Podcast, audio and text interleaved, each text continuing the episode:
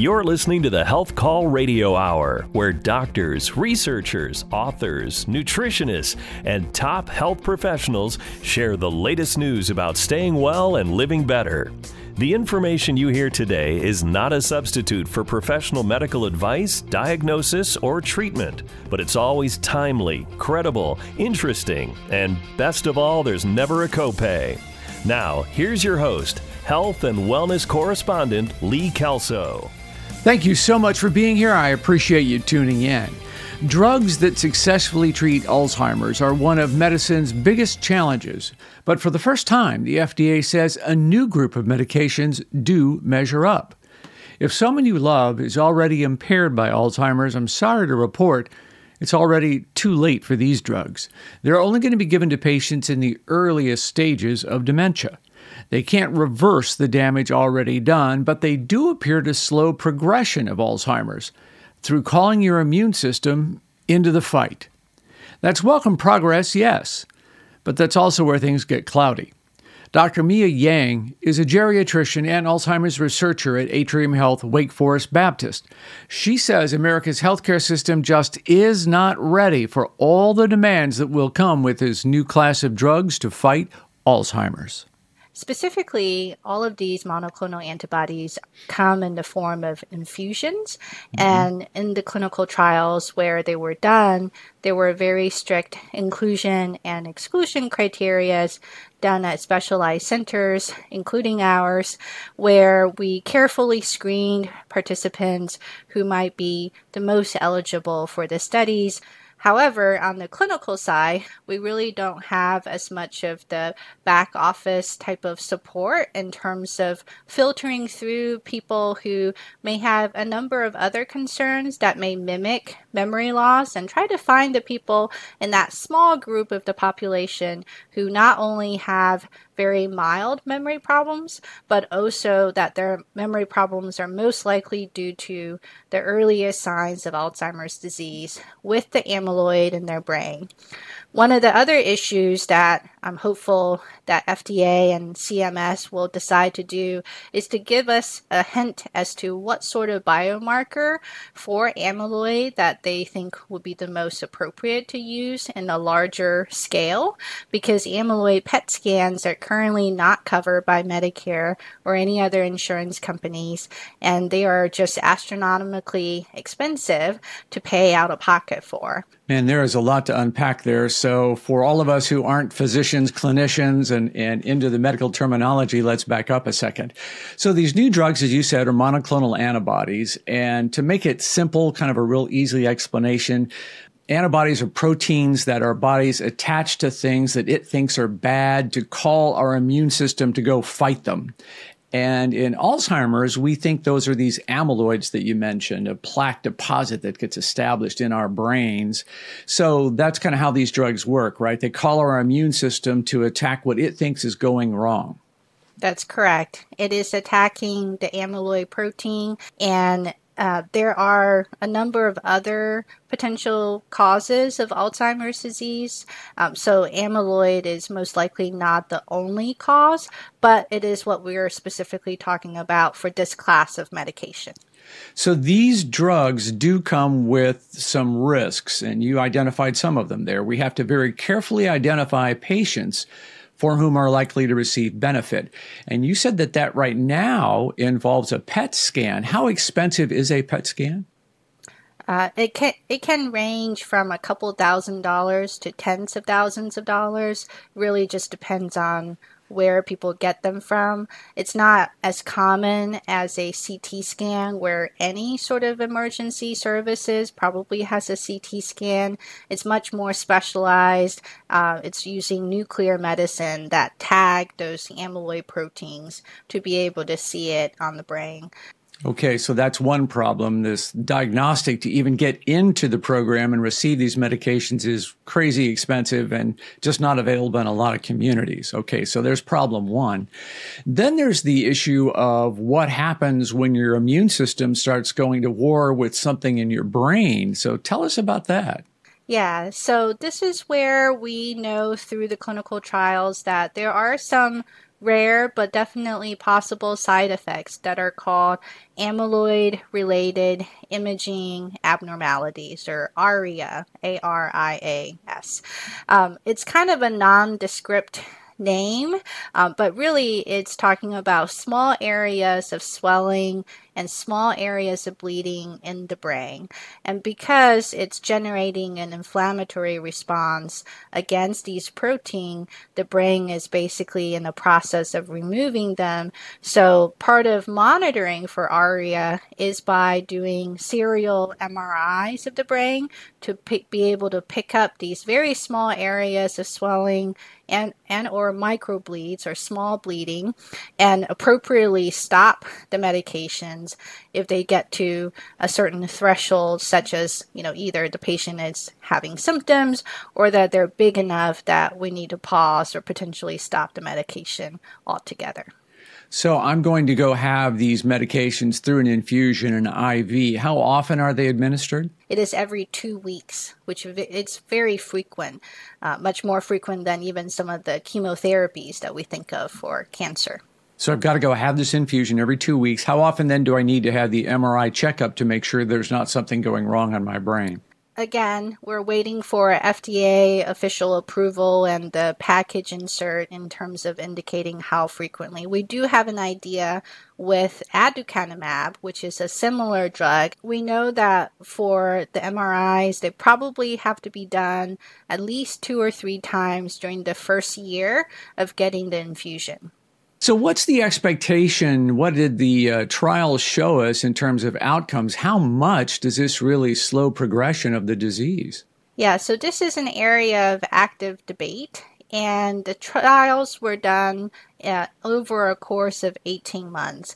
And these are in people who have very mild symptoms. So they compare folks who are getting a placebo uh, saline infusion versus the lecanemab infusion. But the primary outcome they were looking at is sort of a, a small a small degree of less decline compared to the folks who received the placebo.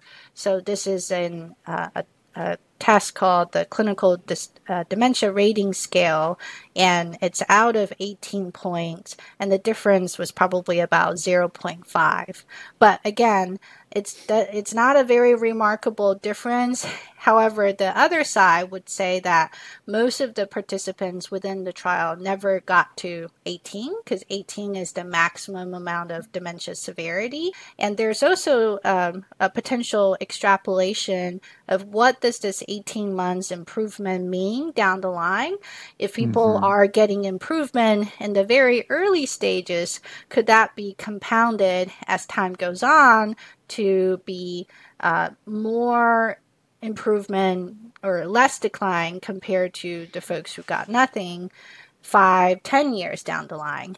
That's where we really don't have enough data to really say exactly what that might be all of the secondary outcomes, including some outcomes on how people function in daily life, is also showing improvement. So all of the data is at least consistent, but it's a small difference and it just depends on kind of different clinician and researchers' interpretation of how much that difference could realistically be. But I don't think any one of us have, you know, a crystal ball as to say, you know, if you take this medicine for 18 months, you'll gain an X amount of time down the line.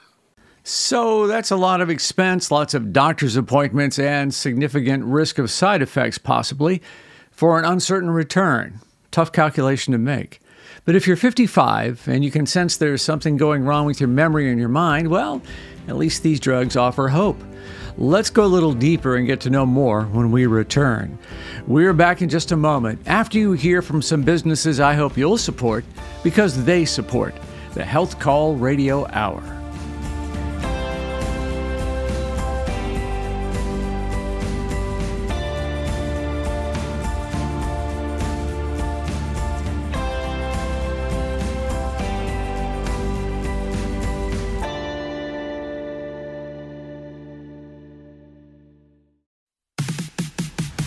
You're listening to the Health Call Radio Hour, your regular weekend appointment with top healthcare professionals, where every session is painless and we never keep you waiting.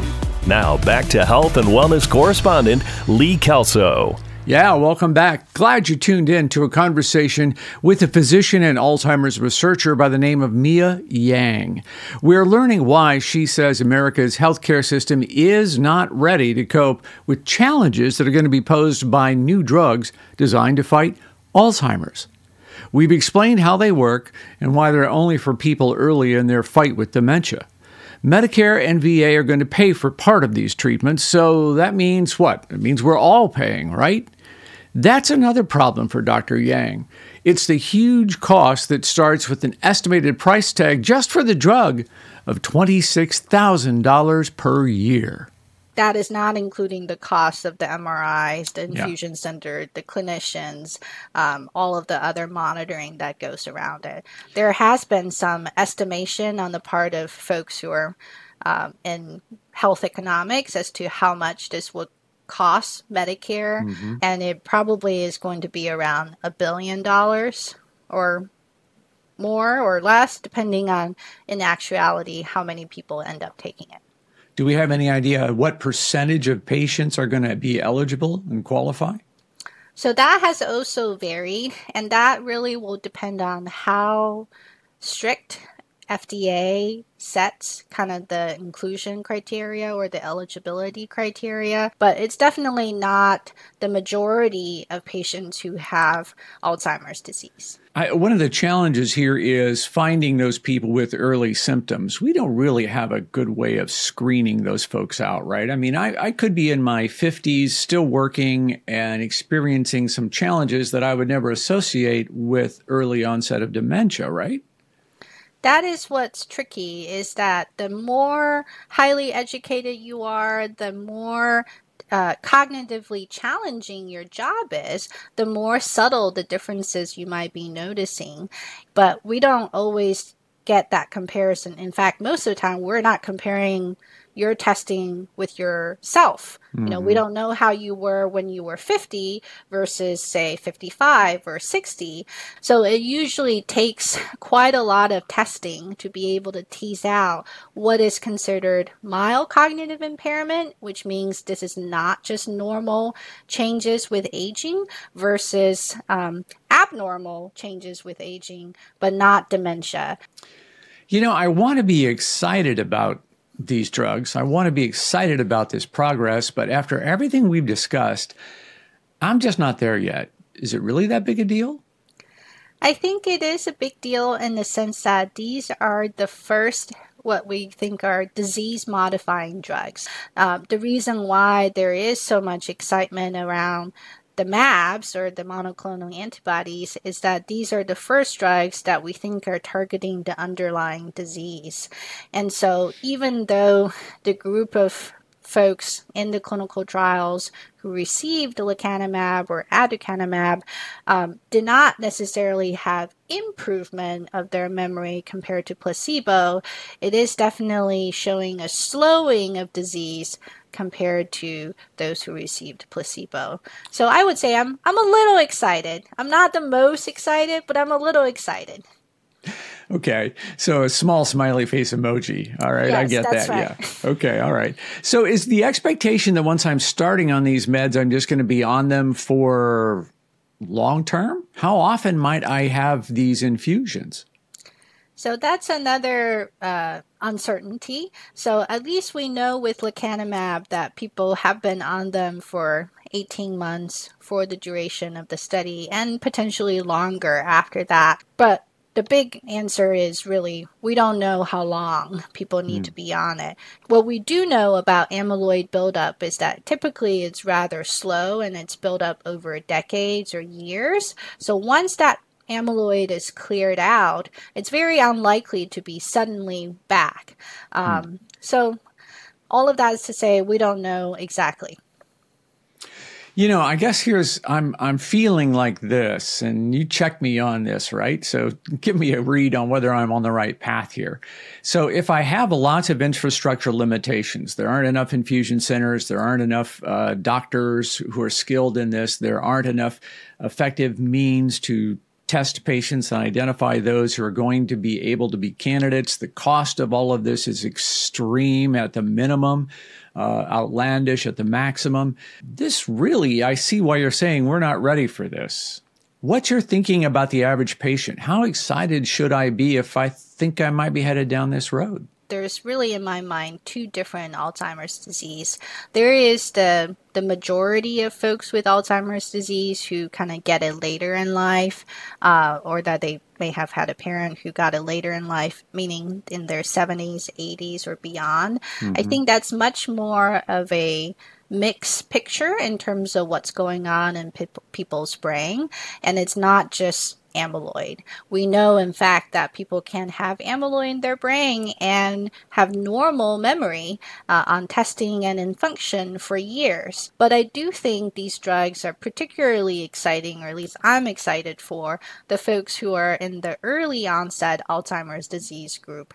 These are folks who are in their late 50s or mid 50s or early 60s who are noticing changes in terms of their memory at their jobs, and they're not may not be even Medicare eligible, um, but they're seeing changes, and we know that through memory testing, they are not normal changes for a 50 to 60 year old, and that they're seeing themselves kind of going down this path of decline, uh, oftentimes maybe at a faster pace than someone who is older.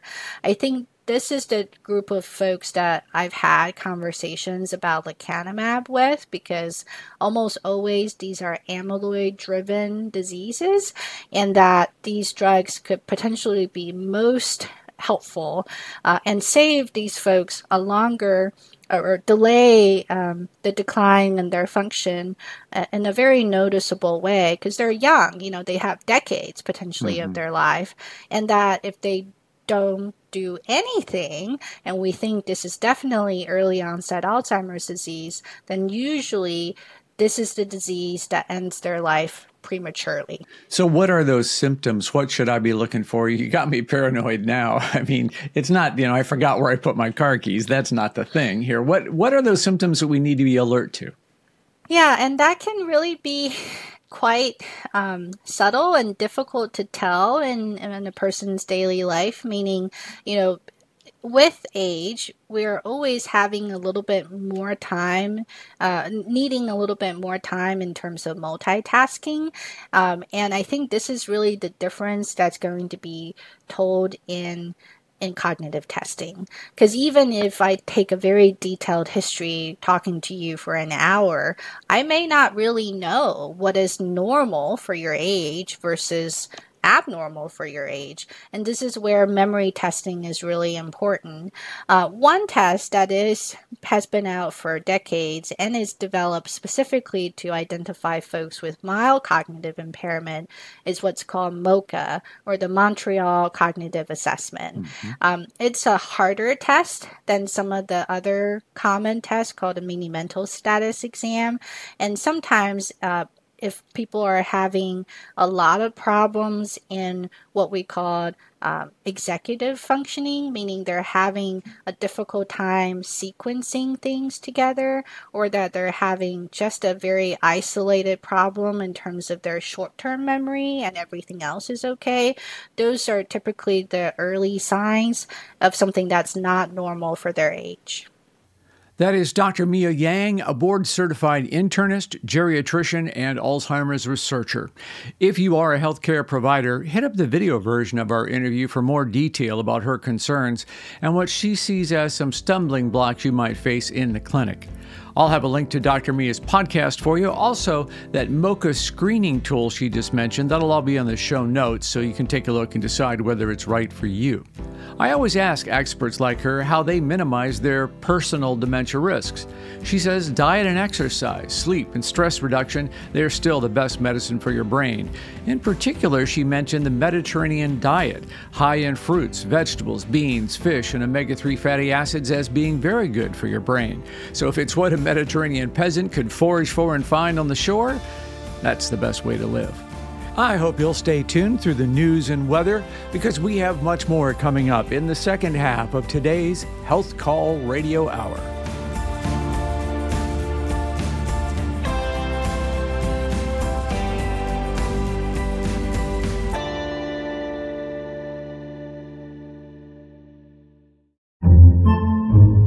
Podcasts by Federated Media.